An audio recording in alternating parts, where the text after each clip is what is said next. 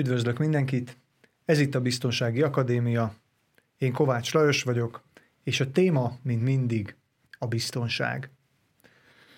Az előző beszélgetésünket a kriptocsalások és az egyéb csalások köré fűztük, de annyira érdekes volt, hogy, hogy itt maradtunk, úgyhogy folytatjuk továbbra is két szakértőnkkel, dr. Hódos Attilával és Dor Zalánnal az X-Rock magánnyomozó iroda képviseletében, mert hogy ti, mint beszéltük az előző beszélgetés elején is, egy csomó mindennel foglalkoztok, nem csak ügyvédi iroda, magánnyomozó iroda, hanem üzleti írszerzés és követeléskezelés is. Azt tudom, hogy nem egy emberként csináljátok mindezt, hanem van egy elég komoly szakértőgárdátok, de beszéljünk most egy picit arról, hogy az előző beszélgetésünkben kiveséztük ezt, hogy hogy hogyan esnek bele az emberek abba, hogy különböző csalások áldozatai lesznek. Adtunk egy pár tanácsot arra, hogy hogyan tudják ezt megelőzni, amit remélünk, hogy meg is fogadnak. De mi van akkor, hogyha nem fogadják meg, vagy már beleestek egy csapdába, és kint van a pénzük valahol, és kicsi az esély arra, hogy ezt visszaszerezzék. Szóval legyen most a téma a követeléskezelés, hogy ezt ti hogyan csináljátok. Jó, volt itt egy vendégünk, ti is ismeritek a Püsök Zoltánt, aki az Inkasszó csoport képviseletében már beszélgettünk a témába, az ő megközelítése egy picit más, ugye ott a, ott a követeléskezelési protokollról beszéltünk főleg, ott, ott ilyen eljárás rendi szinten említettük a témát, ti viszont ügyvédi irodaként, meg magánnyomozó irodaként ugyanennek a területnek egy picit másik oldalával foglalkoztok, de melyikkel is pontosan és hogyan? Mi egy kicsit más megközelítéssel állunk hozzá ehhez az egész kérdéshez. Mi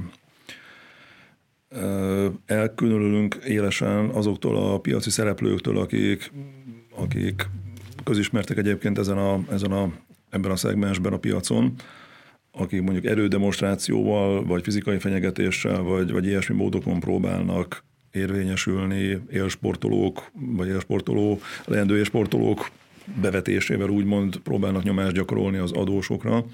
Mi inkább ezt is a az alapszakmai profilunkhoz kapcsolódóan kezeljük, tehát kicsit ilyen, ilyen üzleti hírszerző irányból közelítjük meg ezeket a kérdéseket, megkeressük, hogy hogyan lehet olyan irányba elvinni egy ilyen folyamatot, hogy mindkét félnek az elégedettségére szolgáljon. És nagyon sokszor szoktunk nem is kimondottan behajtani, hanem inkább mediálni a felek között. Mi inkább így, így kezeljük ezt a dolgot, hogy mindenkinek jó legyen, és egyfajta jó szájízzel érjen véget egy ilyen tranzakció. Úgyhogy mi azt szoktuk csinálni, hogy felderítjük az adósnak a, az összes körülményét, a, a magánéleti körülményeitől kezdve felderítjük neki a, a gazdasági, üzleti életben betöltött ö, dolgait is, és ennek mentén próbáljuk megtalálni azt a fogást, amin keresztül el lehet érni nyilván ugye a mi szándékunkat is, de úgy, hogy mindenkinek azért jó legyen.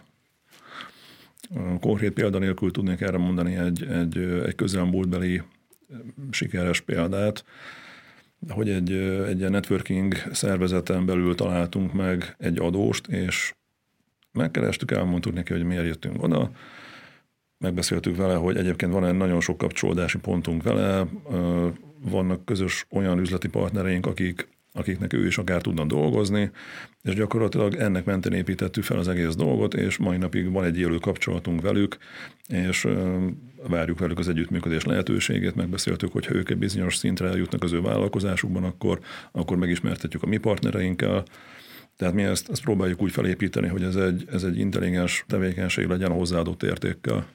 És nagyon érdekes, amit mondasz, Szóval jól értettem, megkerestétek, megtaláltatok az adós, leültetek, beszélgettek vele, és azóta ti gyakorlatilag partnerek vagytok, és, és vannak területek, ahol ti együtt tudtok dolgozni? Konkrétan közös munkára még nem kerül sor, de, de több kérdésben kikérték már a mi véleményünket, mi is bármikor tudunk hozzájuk fordulni, tehát kialakult velük egy olyan élő párbeszéd, ami, amire azt tudom mondani, hogy hogy egy nagyon jó lehetőségnek a kezdete, egy nagyon jó együttműködésnek a kezdete. Hát igazad volt, ez tényleg szerintem gyökeresen eltér attól a hozzáállástól, mint a, ahogy a klasszikus behajtó cégek működnek, és az jutott erről eszembe, hogy egy picit akkor térjünk át erre a, az üzleti hírszerzésre. Mondtad, hogy ti hírszerzési oldalról közelítitek meg, hiszen van egy, egy elég nagy tapasztalatotok ebben. Mi ez az üzleti hírszerzés, és kinek van a civil életben erre szüksége? Itt átadnám Attilának a szót, hogy Attila. őt is halljuk. Igen. Mm. Tehát itt a, a követelés kezelés kapcsán még volt egy-két gondolatom, de akkor a Mondja, nem, figyelj. Későbbiekben ezt mondja, elő tudjuk hozni, jó. tehát nem probléma. Tehát az üzleti hírszerzés, ugye um, azt szoktuk mondani, hogy gyakorlatilag ennek három területe uh, van, és nyilván mi ezt cégekre optimalizáljuk, ahogyan a nevében is ugye benne van, hogy üzleti. Tehát itt céges belső viszonyokkal, céges külső viszonyokkal, illetve ezeknek a technikai támogatásával foglalkozunk. A céges belső viszonyok gyakorlatilag a dolgozókkal és üzlettársakkal mm, kapcsolatos különböző problematikáknak a feldolgozását jelenti. Nyilván ez érintheti a menedzsmentet is, érinthet egy alsóbb szintet is. Nagyon sok olyan megkeresésünk van, amikor középvezetőkkel van probléma adott esetben egy cégnél, valami fajta esetlegesen korrupt tevékenységet végeznek, nagyon gyakori sajnos, hogy különböző megrendeléseket visznek ki a cégből, csinálnak egy ellencéget a céggel szemben, és abba próbálnak átvinni meglévő megrendelőket a cégből. Ezek nagyon gyakori jelenségek, illetve nagyon sok az olyan, amikor úgymond az egyik üzlettárs meglopja a másik üzlettársat, nem annak a megállapodásnak megfelelően tevékenykedik, ahogy esetlegesen korábban abban egyetértés volt közöttük. Ezek nagyon gyakori jelenségek, és itt nagyon széles körű beavatkozásra van lehetőség. Itt a skálától kezdődően előfordult már olyan megkeresés, amikor csak simán úgymond egy munkahelyi hangulatot kellett javítani azzal, hogy mondjuk egy adott plegykával vagy intrikával kapcsolatosan ö, megkerestük azt a munkavállalót, akit esetlegesen szükséges más munkakörben alkalmazni, vagy akár földrajzilag is elkülöníteni a többi munkavállalót annak érdekében, hogy a cég jobban működjön, egészen a profilban felfelé menve az egészen komoly visszaélésekig, amikor akár tényleg adott esetben sikkasztás, lopás történik a cég sérelmére. A külső viszonyok, azok a már meglévő, illetve leendő üzleti partnerekkel kapcsolatosak, valamint a konkurenciával. Ennek kapcsán csinálunk például konkurenciakutatást egyes cégeknek, megállapítva, hogy a, az adott piaci területen konkurens gazdasági társaságok milyen területen kiknek dolgoznak, milyen áron, mi esetleg az az előny, amivel mondjuk a, a mi megbízónknak fölé tudnak kerekedni egy adott piaci területen. Ilyen megkeresések szoktak előfordulni.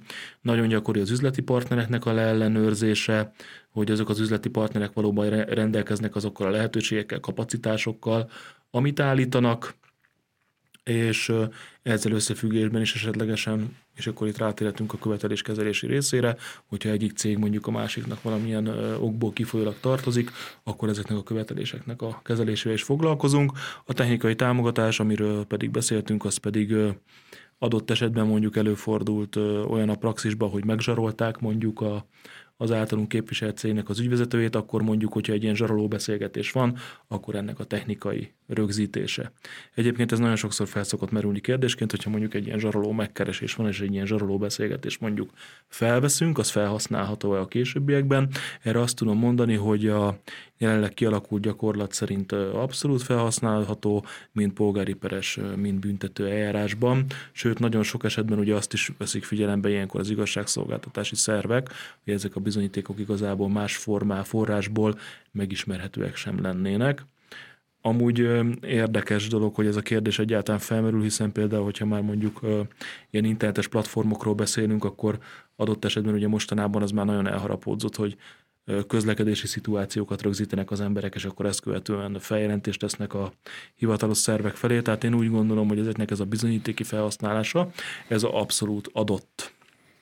Igen, a ti munkátokban azért az is különleges, hogy ti azért tudjátok, hogy hogyan gondolkoznak a az igazságszolgáltatási szervek, úgyhogy ti tudtok gyakorlatilag rendőrfejjel is gondolkodni, meg tudtok vállalkozófejjel is gondolkodni, meg szakember, biztonsági szakember, vagy, vagy éppen követeléskezelő, vagy, vagy üzleti érszerző szakember fejjel is gondolkodni. Igyekszünk, igyekszünk.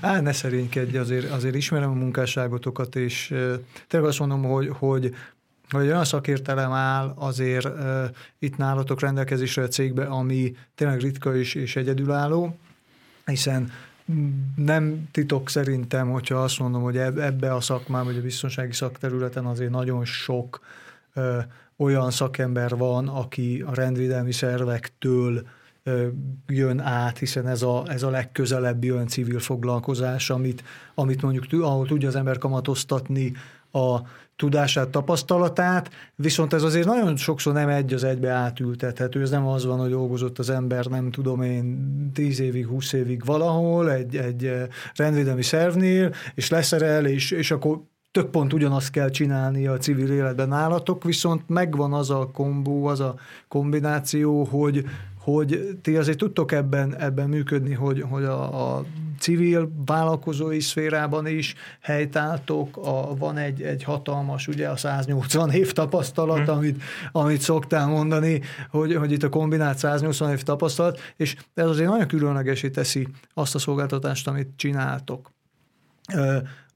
Te ügyvéd is vagy ráadásul, magába a követeléskezelésbe, hiszen, hiszen az a másik csoport, mhm. akik ebben részt szoktak venni, ugye a jogászok, mm. hogy azt a részét is csináljátok, ezt a ügyvédi követeléskezelést, vagy inkább ez, a, ez amit az előbb az alán mondott, ez a, inkább az üzleti szerzés és, és ez a medi, mediáció jellegű követeléskezelés, vagy van, amikor arra, arra van szükség, hogy, hogy te, mint ügyvéd jelenj meg ebbe. Igen, tehát az egész problematikának a gyökeréig visszamenve azt mondanám, hogy már ez egy ilyen ultima ráció végső megoldás, amikor ezekhez a jogi eszközökhöz kell folyamodni, ami persze nem feltétlenül baj, de így van, amit Zalán is említett, hogy mi a, a legelétől kezdődően leülünk az ügyféllel, tartunk egy részletes konzultációt, és egyáltalán meg kell akkor ismerni ezt a helyzetet, amiben ő benne van. Tehát, hogy ez a követeléshez ő hogy viszonyul, beszélte róla a másik féllel. Nagyon gyakran előfordul az is, hogy úgy jönnek el adott esetben mondjuk egy követelést érvényesíteni, hogy nem is igazán kérték a másiktól ugye ezt megelőzően, ami már eleve egy érdekes viszonyulás, tehát ugye aki nem kéri a másiktól, az, az sokszor nehezen tudja ebben a formában megkapni. Ami még szintén nagyon gyakori jelenség, hogy van egyfajta olyan személyes viszonyulás az egész dologhoz, ami miatt nagyon hatásos és nagyon jó megoldás tud az lenni, hogyha belépünk külső szemlélőként, vagy külső személyként ebbe az egész történetbe, és valóban, amit Zalán mondott, hogy sokszor ilyenkor a mediáció, mediációnak a, a jelentősége nagyon is megvan, Ugye ismert szintén, hogyha már ilyen filmekről beszélünk, akkor mondjuk a világi történeteket feldolgozó filmekből ugye ismert ez a ez az arany vagy tör módszere, tehát hogy most valakinek azt ajánlott fel, hogy akkor most minden létező legális módszerrel igyekszel ellene menni, és úgy próbálod behajtani ezt a tartozást, vagy esetlegesen próbálsz megtalálni egy olyan fogópontot, ami mind a két félnek jó lehet, és annak kapcsán esetlegesen úgy behajtani egy követelést, hogy végül mind a két fél ki belőle, hogy jó a szájíze, és azt mondja, hogy mind a ketten meg tudnak békélni ezzel a helyzettel, hiszen adott esetben egy ilyen követeléskezelés mindenféleképpen azt igényli, hogy mind a két fél idomuljon valamilyen szinten a másiknak az igényeihez. Tehát azért az egy nagyon ritka helyzet, hogy valaki azt mondja, hogy én ennyit kérek, és akkor másik azt mondja, hogy jó, és pont annyit kifizetek. Tehát érdemes mindenféleképpen egy ilyen érdektérképet csinálni, hogy kinek hogyan éri meg ez a dolog, és mi lehet az, az optimális megoldás, ahol találkozni tudnak. Nyilván, hogyha megvolt ez a konzultáció, és fel tudtuk azt állítani, hogy milyen szempontból lenne érdemes ennek az egész követeléskezelésnek nekiállni, akkor természetesen felmerülnek először ezek a lehetőségek, hogy feltérképezni a másik felet, annak érdekében, hogy megegyezésre tudjunk jutni, és ha úgy van, hogy ezekkel nem tudtunk eredményt elérni, akkor valóban jönnek ezek a, ezek a módszerek, amiket te is említesz, hogy hivatalos végrehajtási eljárás kezdeményezni, esetlegesen peres eljárás kezdeményezni. Sokszor van az, hogy büntető eljárásba is hajlik a dolog, illetve bűncselekménynek a gyanúját vett fel, akkor adott esetben büntető eljárás kezdeményezni, feljelentést tenni. Tehát ezek természetesen létező megoldások, de én úgy gondolom, hogy ezeknek fokozatosan kell követniük egymást, és mindig a helyzethez mérten kell azt megállapítani, hogy melyik eszközhöz fogunk folyamodni. Egy nagyon fontos dolog van, amit mindig el szoktam mondani az ügyfeleknek a mi szempontunkból, hogyha mi egyszer megbízást kaptunk egy ilyen követelésnek a kezelésére, akkor amíg az ügyfél nem mondja azt, hogy ő nem szeretné, hogyha továbbiakban foglalkoznánk ezzel, akkor mi ebben egyébként megyünk előre, és igyekszünk visszaszerezni a, a korábban elveszett összeget, illetve vissza nem szolgáltatott összeget.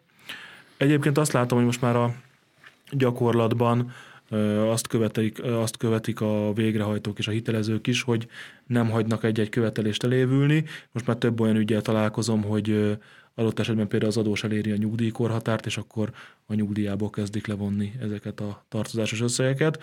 Ami egyébként nyilván reál értéken azt mondjuk, hogy nem annyira magasak a nyugdíjösszegek Magyarországon, de bizony azért egy elég komoly összeget le lehet vonni, akár most már az adósoknak a nyugdíjából is. Tehát egyébként, hogyha valaki kitartó és kitartóan megy előre, akkor, akkor én azt gondolom, hogy minden ilyen esetben lehet eredményt elérni. Érdekes, érdekes, amit mondasz. Mert az a mondás jutott eszembe, hogy valakinek van egy kalapácsa, akkor az hajlamos mindent szögnek nézni, viszont nektek van egy csomó kalapácsotok, ahogy látom, és ti ki tudjátok választani azt, hogy éppen melyik szöghöz melyik kalapács kell, és ez, ez szerintem egy, egy, igen, egy ilyen egyedivé teszi ezt az egészet. Azt szeretném tőletek még megkérdezni, hogy van-e egy olyan jó behatárolható ügyfélcsoport például, aki, aki hozzátok fordul általában, van egy ilyen statisztika, akinek kintlevősége van? Hogy kik azok magánemberek, cégvezetők, mekkora összegek forognak itt általában, ha ez publikus?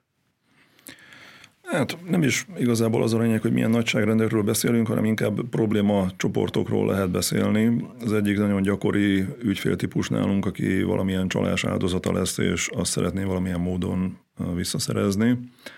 Akkor van egy másik nagyon gyakori megkeresés típus, a, ezek a kiadott albérletek, ingatlanok, kapcsán megjelenő probléma halmaz, hogy nem fizeti a bentlakó mondjuk x hónapja a lakbért, nem is akar kiköltözni, akkor erre mi a megoldás? Ez még az egyik, illetve hát a, a másik tipikus az a vállalati kintlévőség, amikor mondjuk egy számlának az előlegét valamilyen szolgáltatásért elutalták, de nem kaptak semmilyen szolgáltatást érte, és akkor valahogy rá kell bírni a másik felet, hogy vagy a szolgáltatást nyújtsa, vagy, vagy a pénzt adja vissza. Általában az a három leggyakoribb, de javíts ki Attila, hogyha tévedek. Így van, illetve még nagyon jellemző az a kvázi magánkölcsönökből eredő, eredő követelések, olyan olyan gyakori, hogy egyik fél baráti viszonyban van kölcsönt ad a másiknak, és az a másik nem szolgáltatja ezt vissza. Egyébként ezzel kapcsolatban, hogyha jó tanácsot adhatok, és ugye itt mindig törekszünk arról, hogy hogy akadémiáról beszélünk, Ragaszkodom adjunk jó tanácsot, azt mindenféleképpen javasolnám, hogy persze megértem, hogy jó viszonyban vagyunk, de kölcsönadásnál kössenek ki mindenféleképpen a felek, illetve szerepeltessék a kölcsönadási szerződésben, hogy konkrétan mire adják kölcsön a dolgot. Tehát, hogy a másik hivatkozik arra általában, hogy kölcsönkér bajba van, vagy üzleti befektetést akar eszközölni, akkor célszerű hitelezői, illetve kölcsönbeadói szempontból azt rögzíteni a szerződésben, hogy milyen célból történt a kölcsönadás, hiszen hogyha nincs meghatározva egy adott dokumentumban a kölcsönnek a célja, akkor utána nagyon nehéz az bizonyítani, hogy rossz hiszeműen járt el a másik fél. Ez nagyon-nagyon hasznos tanács, nagyon szépen köszönöm. Ezt és... én, bocsánat, kiegészíteném még egy tanácssal, és egy kicsit reklámoznám megint magunkat, hogy gyakorlatilag mint, egy, mint, mint van az a szolgáltatásunk, hogy egy ilyen leendő befektetés mi átvizsgálunk, hogy ne legyen csalás. Ugyanúgy érdemes lehet eljönni hozzánk egy ilyen kölcsönadás, egy nagyobb összeg kölcsönadása előtt, és a másik felet megvizsgáltatni velünk, mert nagyon sok olyan esettel találkozunk, főleg hölgyek, vagy hát férfiak részéről is azért persze előfordul sűrűn, hogy a másik felet megismerték valamilyen ideje, aki egyszer csak bejelentett egy kölcsönigényt valamilyen élethelyzetre hivatkozva, és amikor eljönnek hozzánk x idő múlva, hogy, hogy tulajdonképpen ezt a kölcsönt, ezt a másik fél nem adta meg, akkor a nevén kívül más nem tudnak elmondani a másik félről, és a neve sem biztos, hogy az, amit ők megtudtak, mert mindig úgy alakult az élethelyzet, hogy a másik fél családjával nem tudtak megismerkedni, a másik fél lakásában nem tudtak feljutni, a másik félről gyakorlatilag csak annyit tudnak, hogy ő létezik, néhány kép van esetleg a telefonjunkban róla, de hogy a másik fél valójában egy, egy, egy fiktív virtuális személy, nem tudnak róla semmit. És még a másik nagyon nagy hiba, és szintén amit ugye Attila elmondott, hogy, hogy milyen tartalmi elemeinek kell lennie egy ilyen kölcsönszerződésnek. Én azt mondom, hogy ha, ha valaki tényleg szeretne a másikon segíteni, akkor bele kell kalkulálni, hogy egy ilyen kölcsönszerződést egy ügyvéddel írassanak meg, pont azért, hogy, hogy ne legyenek ilyen se tartalmi, se alaki hibák egy ilyen szerződésben, hogy később ezt lehessen valamilyen formában érvényesíteni. Arról nem is beszélve, hogy, hogy nyilván egy ügyvéd előtt készül szerződésben azért illi bemutatni az iratokat, és ott legalább kiderül, hogy ki a másik fél. És ezt tudom, hogy nagyon abszurdnak hangozhat most így első mondásra, de rengeteg ilyen esetünk van, hogy, hogy, hogy így ilyen hirtelen megismert embereknél eltelik hat hónap, vagy akár egy év is, mire egy nagyobb összeget kölcsönkérnek, és előtte kölcsönkérnek többször kisebb összegeket, amiket aztán mindig gond nélkül vissza is fizetnek, sőt, még néha egy kis pici kis hasznot is tesznek rá a másiknak, hogy a, a hangulat is jobb legyen, de még mindig nem tudják, hogy ki a másik fél. Tehát az én részemről ez lenne a jó tanács, hogy a másik felet tudniuk kell, hogy ki az. Az nem elég, hogy egy éve együtt vannak, de ennél konkrétabb adatokat is kell róla tudni és forduljanak szakemberhez, jelen esetben ügyvédhez, hogy a dokumentáció megfelelő legyen. Említetted az előző beszélgetésünkben, Zalán, hogy vannak ezek a szerelmi csalások, és akkor ez gyakorlatilag kifejezetten az, és erre fut ki az egész, ez egy ilyen tudatosan felépített dolog, hogy társkeresőkön, vagy ilyen különböző felületeken megismerkednek emberek egymással, és akkor ennek ez a vég célja, hogy kiépítik a bizalmat ezekkel a kis apró pénzösszegekkel, amiket aztán visszaad, meg lehet rajta keresni egy picit, és akkor van ennek egy ilyen végső kimenetel, hogy a végén kérek egy nagy összeget, amit meg aztán nem akarok majd, vagy nem adok vissza. Az előző beszélgetésben hasonlót említettem, csak ott az volt a, a fő különbség, hogy ott valójában nem találkozik a két fél, csak virtuálisan érintkeznek, valamilyen társkereső applikáción keresztül, vagy, vagy, vagy valamilyen chat programon keresztül folytatják a kommunikációt. A, ugye, amit említettünk, hogy ezek az ázsiai hölgyek, vagy amerikai férfi, vagy női pilóta folytatja ugye a másik oldalról ezt a vélt beszélgetést. De jelen esetben itt, itt fizikai ismerettségről van szó, tehát hogy, hogy nagyon sokszor van tényleg ilyen, hogy, hogy együtt van valaki egy illetővel lazább vagy komolyabb kapcsolatban már egy éve, de a nevén kívül tényleg semmit nem tud róla, nem tudja elmondani, hogy pontosan hol lakik a másik fél, nem tud semmit mondani arról az életéről, amit nem beletölt, és ha mondjuk találkoznak heti két vagy három délutánt, vagy estét, éjszakát, a többi napjáról nem tud. Mert annyit mond neki a másik fél, hogy üzleti úton van valahol, elutazik külföldre, találkozni valamilyen üzletfeleivel, akivel valamilyen vállalkozást csinál, de hogy semmit nem tud másik félről. De itt mondom, itt, itt fizikailag jelen van a másik fél, tehát van egy valós ember, akinek az adatai nem valószínű, hogy azok, amit elmond.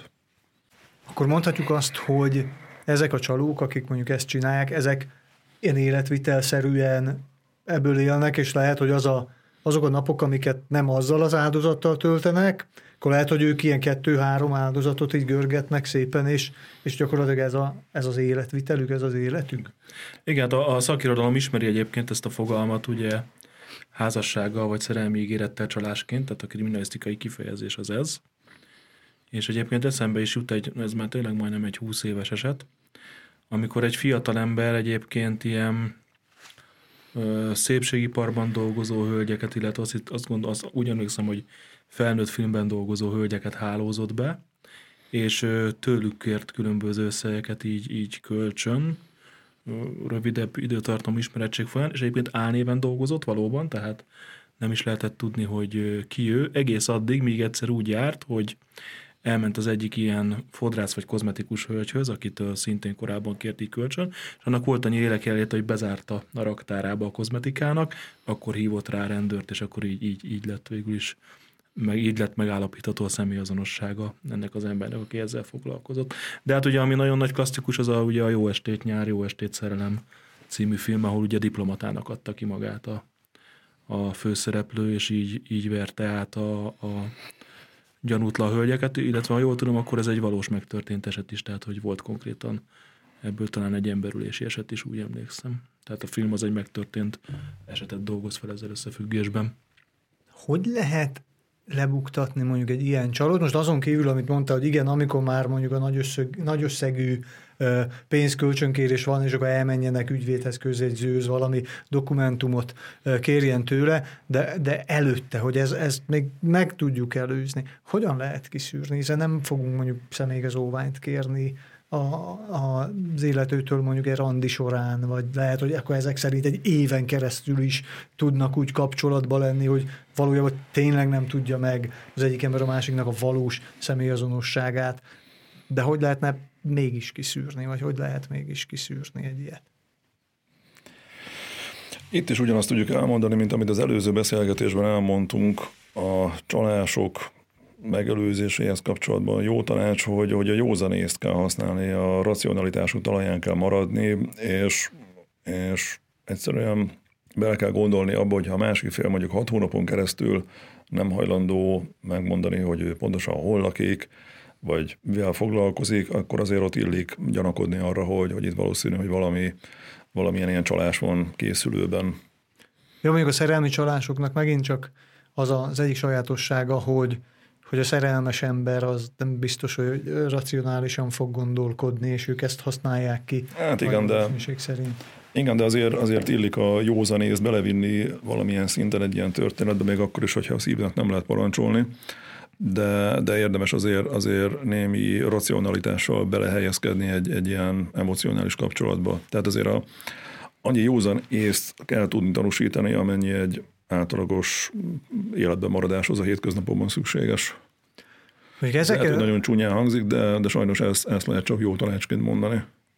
Ezeken a beszélgetéseken itt megedződve, meg, meg hát ami, amiket így hallok a nagyvilágban, itt azért hatalmas pénzekről van szó, hogy nagyon sokszor olyan, olyan pénzekkel verik át az embereket, hogy így józan paraszti észre is belegondolva, nem is gondolna az ember, hogy ennyi pénze egyszerű embereknek, nagyon sokszor van 10 milliókról, 100 milliókról beszélgetünk, hogy nem tudom, hogy mennyire publikus erről beszélni, neveket úgysem fogunk említeni, meg, meg senki nem felismerhető egy-egy történetbe se, de, de hogy ezt tapasztaljátok ti is, hogy ilyen elképesztő pénzösszegeket elő tudnak emberek keríteni az ilyen csalók kedvéért, és ráadásul olyan, aki nagyon sokszor akár ilyen kétkezi munkás, vagy átlagos munkás, és mégis valahonnan van több tízmilliója, vagy több százmilliója csalóknak odadni. Abszolút működik. Mm, azért azt elmondhatjuk büszkén Attilával, hogy, hogy ennek a hazai csaló piacnak a szereplőit mi azért elég jól ismerjük már, a, a nagy részét legalábbis,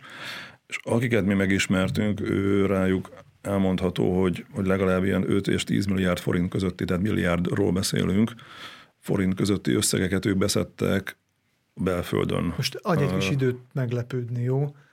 5 és 10 milliárd között per Igen. csaló. Igen. Vagy per csapat. Elképesztő. Én a legnagyobb összeg, amit láttam magánszemélynek átadni egy ilyen történetbe, az egyébként egy örökséggel csalás volt, és ott 760 millió forint volt, amit egy darab magánszemély átadott. Jó, hát most, most konkrétan nem jutok szóhoz. Ehhez képest akkor mennyire van hajlandóság arra, hogy mondjuk itt a megelőzés terén bármennyit is költsenek az emberek? Valamennyi hajlandóság azért van, tehát azért, azért olykor-olykor beesik hozzánk egy-egy ilyen megkeresés, de ugye, ahogy az előző beszélgetésben elmondtuk, még mindig sajnos benne van a gondolkodásban ez, hogy, hogy kimaradnak valamilyen lehetőségből, ha húzzák az időt, ha a mi szakvéleményünkre várnak, akkor, akkor kimaradnak belőle, nem jön nekik össze. De egyébként megint egy másik érdekes számadat, a, visszatérve így erre az előző kérdésre, hogy volt nálunk egy magánszemély, aki eljött hozzánk, hogy neki lenne ilyen kint lévő összege, amit be kellene hajtani valamilyen formában, és ő elmondta, hogy két hazai ilyen mondjuk így, hogy szereplőnek összesen ilyen 500 millió forint körüli összeget adott át két különböző témában, Az egyik ilyen kriptovalutás, vagy valami ilyesmi történet volt, a másik meg a nagyon divatos, szintén nagyon divatos, ingatlanos, árveréses ingatlanos történet, de hogy ebbe sikerült neki 500 millió forint környéki összeget csak úgy odaadnia.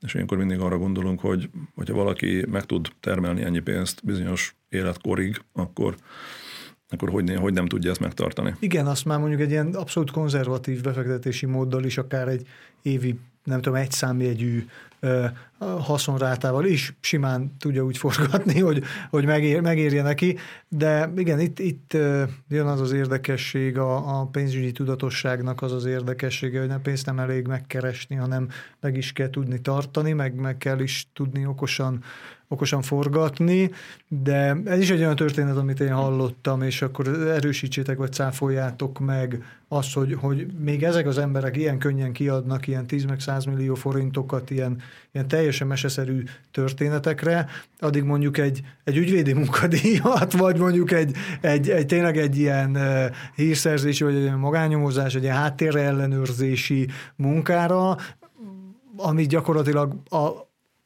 a kicsalt összegekhez mérten egy, egy bagatell összeg, mert ilyen Abszolút. tízezrekről vagy egy-kétszázezer forintokról beszélünk általában, azt meg, azt meg sokan nehezebben fizetik ki. Igen, hát Egyébként, e... bocsánat, a pénzügyi tudatosságról Attilának van egy jó története, azt azt azt, azt meg mindenképpen. Azt szerettem volna mondani, csak itt ráfűzve a Biztonsági Akadémia többi témájára, ami röviden zanzásítva jó megfogalmazza, hogy a, a tűzoltás az mindig népszerűbb szolgáltatás, mint a tűzvédelem. Tehát, hogy Majd van egy tűzvédelmi szakértő barátom, mert meg fogom őt is kérdezni erről.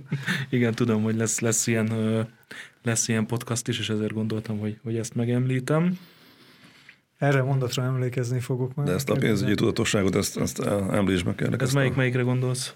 Hát az, amit az egyik, egyik ilyen hazai szereplő... Igen, igen, na, na ezt, ezt szerettem volna még mondani, hogy egyébként nálunk az, nálunk az egy nagyon nagy előny, amit Zán is említett, hogy ismerjük azért ezt a személyi kört, aki képezi úgymond ezt a mondjuk illegális piacnak, vagy ezt a, Piac. ezt a piacot, így, vagy ezt a nevező piacnak, és ugye nagyon sok olyan eset van, amikor olyan embernek a, az adósságával keresnek meg minket, vagy történetével, akit már ismerünk, és kialakult úgymond egy jó munkakapcsolat, tehát nálunk egyébként mondjuk a többi piaci szereplőhöz képest ez egy versenyelőn tud lenni, hogy van egy elég nagy személyi ismeretünk ebben a vonatkozásban is, tehát ez azért nagyban elősegíteti azt, hogy egy-egy ügyet eredményesen tudjunk képviselni, és valóban van, van egy ilyen szereplő, aki gyakorlatilag tíz éves távlatban tudja ezt a tevékenységet végezni, amit végez. Számunkra egy kicsit elképesztő módon, de amit már korábban is említettünk, ez nagy részt mutatja a hatóságoknak a nehéz helyzetét, meg hogy sokszor mennyire lassan tudnak egy ilyen történetből eredményesen kikeveredni, és valóban ennek a személynek mondtuk, hogy hát sajnos Magyarországon alacsony szintű a pénzügyi tudatosság, és ezen ő jót nevetett, hogy hát sajnos igen. Tehát igen, ez, ez egy kicsit ilyen sötét történet, hogyha erre gondoltam. Sőt, konkrétan ő mondta, hogy a, a pénzügyi tudatosság az itthon nem túl erős. Így ezt, van, ezt konkrétan így, ő mondta. Így, így, van, így van, így van, igen. De végén elnevette a mondatot. Igen, és ezen ilyen kajánul nevetett, igen, ez egy emlé, emlékezetes, emlékezetes pillanat. Hát, hogy ő, ő, ez, ő ezzel jó jár. Hát igen, hogy mennyire jár jól, azt nem tudom, de valóban sok pénzt összegyűjtött vele. Akkor előfordulhat mondjuk az a helyzet, hogy amikor bejön hozzátok egy károsult, és elmeséli a történetét, hogy hogy járt, akkor ti már esetleg név szerint tudjátok, hogy kiverhette át? Számtalanszor volt ilyen, igen, hogy három mondat után bemondtuk neki a nevet, és mm. szinte leesett a, a, az álla, hogy ennyire képbe vagyunk a történetével, de ez nem azért van, mert mi ennyire csodásak vagyunk, hanem mert ugye kicsi ország, kicsi piac, mm. kis pocsolya, tehát azért, azért könnyen meg tudunk lenni a szereplőkkel. Igen, igen, igen. Ugye sajnos már elhunyt tábornokot idézzek, a kis, kis ország, kis csőcselék. Hát jó, ez, ez mondjuk egy nagyon... Jó, nem biztos, hogy teljesen egyetértek, hogy ezt így kell megfogalmazni, de, de ez egy ilyen emblematikus bombó volt. Igen, érdekes mondat volt, érdekes mondat. Tudtok-e pár olyan, tudom, hogy ezeket említettük már az előzőben is, hiszen a legtöbb ilyen átverésnek, csalásnak, áldozattá válásnak gyakorlatilag szinte ugyanaz a, a megelőzési receptje.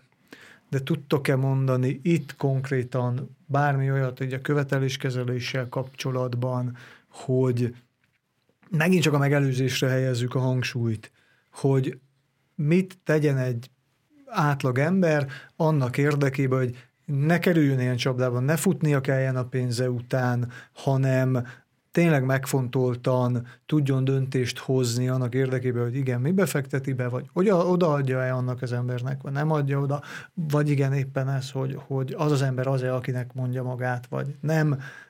Van-e két-három ilyen tippetek, amit még nem lőttünk el? Hát én egyetlen egy legeslegjobb tanácsot tudnám mondani, hogy forduljon hozzánk. Ez még nem hülyeség, abszolút nem hülyeség. Igen. De abszolút, ezt most mondom anélkül. Forduljon hozzánk, hogy már szakemberhez, hogy korrektek legyünk. Igen, igen, igen, de ez most egy ugyanolyan dolog, hogy hogyha én kitalálom, hogy mondjuk én szeretnék enni valami Michelin csillagos, nagyon komoly ételt, akkor nem fogok elmenni a delikátba, és akkor bevásárolni magamnak, és otthon nekiállok kotyvasztani, hogy ez majd ugyanolyan lesz. Igen hanem én elmegyek, hogyha ilyen igényem lenne, de nincsen, akkor elmennék egy ilyen étterembe, és ott, ott ezt a szolgáltatást igénybe venném. Uh, Igen, hogy elképzelem, hogy Blaha Lúza téri aluljáróba mész, és oda jön hozzád a fiatal ember, hogy Michelin csillagos vacsora érdekel, uram? Tudod? Igen, igen, abszolút. Igen, mondanék azonnal, hogyha így, így történne, de, de ez ugyanaz, hogy, hogy akkor más példa, hogyha valaki szeretne egy nagyon komoly mondjuk asztalt magának otthon, akkor vagy bútorboltban megveszi, vagy egy asztalos megbíz vele. Tehát, hogy a szakemberre kell mindig rábízni a feladat megoldását. Én nem javaslom azt, hogy, hogy az ember a saját kezébe vegye ezeknek a problémáknak a megoldását, főleg ha már elharapódzott, mert ebből nagyon könnyen önbíráskodás lesz, vagy bármilyen egyéb más bűncselekménybe ménybe el tud fordulni a dolog inkább azt mondom, hogy forduljon hozzánk, vagy ahogy Attila mondta, bárki máshoz, de inkább hozzánk. Igen, én, én visszautalnék ugye azokra a jó tanácsokra, mert itt hangzottak el jó tanácsok közben, aki jól figyelt, az ugye, az ugye emlékezhet erre. Egyrészt az, hogy próbáljunk meggyőződni a másiknak a hiteles személyazonosságáról, ebben valóban segít, hogyha hivatalos helyre elmegyünk vele, és, és úgy írunk papírt, akkor meggyőződünk róla, hogy ő az, de egyébként, ha mi magunk írjuk a papírt, azért akkor is úgy ildomos, hogy egymásnak megnézzük a személyazonosságát, és beleírjuk az adatokat. Mm, valóban ebben sokat segíthet szakember, így van. Tehát, hogy a másik, ugye, ami már elhangzott, hogy kölcsönadásnál jelöljük meg azt, hogy mire adjuk a kölcsönt, és mit mondott a másik, hogy miért kéri. Ez a későbbi igényérvényesítés nagyon segítheti, ha meg a másik ugye rendben mindent visszaad, akkor meg nincs jelentősége. A lakáskiadásnál meg egyébként, ami még jó, jó tanács lenne, és kezd elterjedni, de az még mindig nagyon ritkán látom, illetve itt rögtön két dolgot is tudnék mondani. Az egyik az, hogy kiköltözési nyilatkozatot csináljunk közjegyző előtt a bérbevevővel, a másik pedig, ami, ami szintén nagyon meg megkönnyítheti a későbbi vitás helyzetet, hogy ne határozatlan időre kössük a bérleti szerződést, hanem határozott időtartamra, és ha meg vagyunk elégedve egymással, akkor természetesen ez bármikor hosszabbítható, ismét egy határozott időtartamra.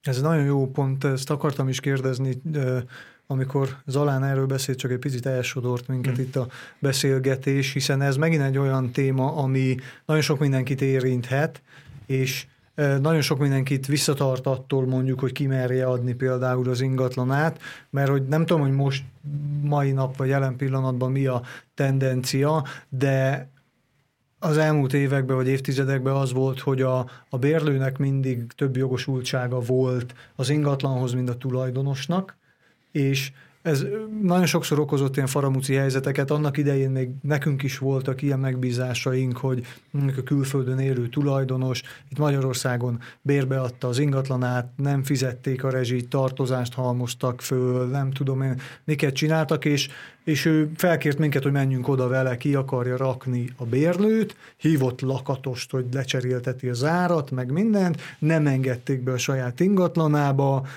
még mielőtt ott a lakatos elkezdett volna bármit csinálni, javasoltuk a őnek, hogy ő hívja ki a rendőrséget, még mielőtt ráhívják a rendőrséget, és a rendőr is azt mondta konkrétan, a, a hiába volt a hölgyi az ingatlan, hogyha most megmerik fúrni az árat például, akkor őt fogja elvinni, mert hogy neki nincs joga ilyet csinálni, mert aki bent lakik, annak van a lakcímkártyája, annak van jogosultsága, és hiába nem fizeti a rezsit, nem fizet semmit, nem tudom én már mennyi tartozást halmozott föl, és, és szegény tulajdonos meg gyakorlatilag hoppon maradt, és ott maradt neki a több évig elhúzódó bírósági eljárás, míg ki tudta tetetni ott a, a bérlőt, míg érvényt tudott szerezni, ha egyáltalán érvényt tudott szerezni annak az igényének, hogy ott a felhalmozott tartozást fizessék ki.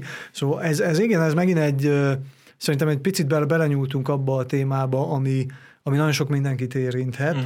Úgyhogy ezt köszönöm Igen. is, hogy Igen, felhoztad. ö, nagyon változó, azt látom egyébként, hogy nagyon változóak a helyi szokásjogok, ugye, ami egyébként nincs, de mégis így van. Tehát nagyon eltérő, hogy helyileg a, akár a jegyző, akár a rendőrség, akár később a bíróság, hogy reagál egy-egy helyzetre. Valóban egyébként, hogyha azt vesszük alaptörvényileg, akkor ugye a magállakás érthetetlenségéhez fűződő jog az egy nagyon erős jog, de ha a gyakorlatot nézem, akkor picit ezt most már felpuhulni látom. Nagyon szépen köszönöm. Legyen akkor ez a zárszó. Ismét tanulhattunk nagyon sok mindent, hogyan tudjuk megóvni saját magunkat, az értékeinket, hogyan tudunk egy pici előre gondolkodásra és józan paraszti észszel nagyon sok problémát megelőzni, nagyon sok gondtól megóvni magunkat. Köszönöm szépen a két szakértőnek, dr. Hódos Attilának és Dorzalánnak, az X-Rock magánnyomozó irodától, hogy a vendégem voltak, Köszönjük. Köszönjük. hasznosnak találták az itt elhangzott témákat és tanácsokat, akkor iratkozzanak fel, kövessék a Biztonsági Akadémiát. További szép napot kívánok mindenkinek. Viszont látásra, viszont hallásra.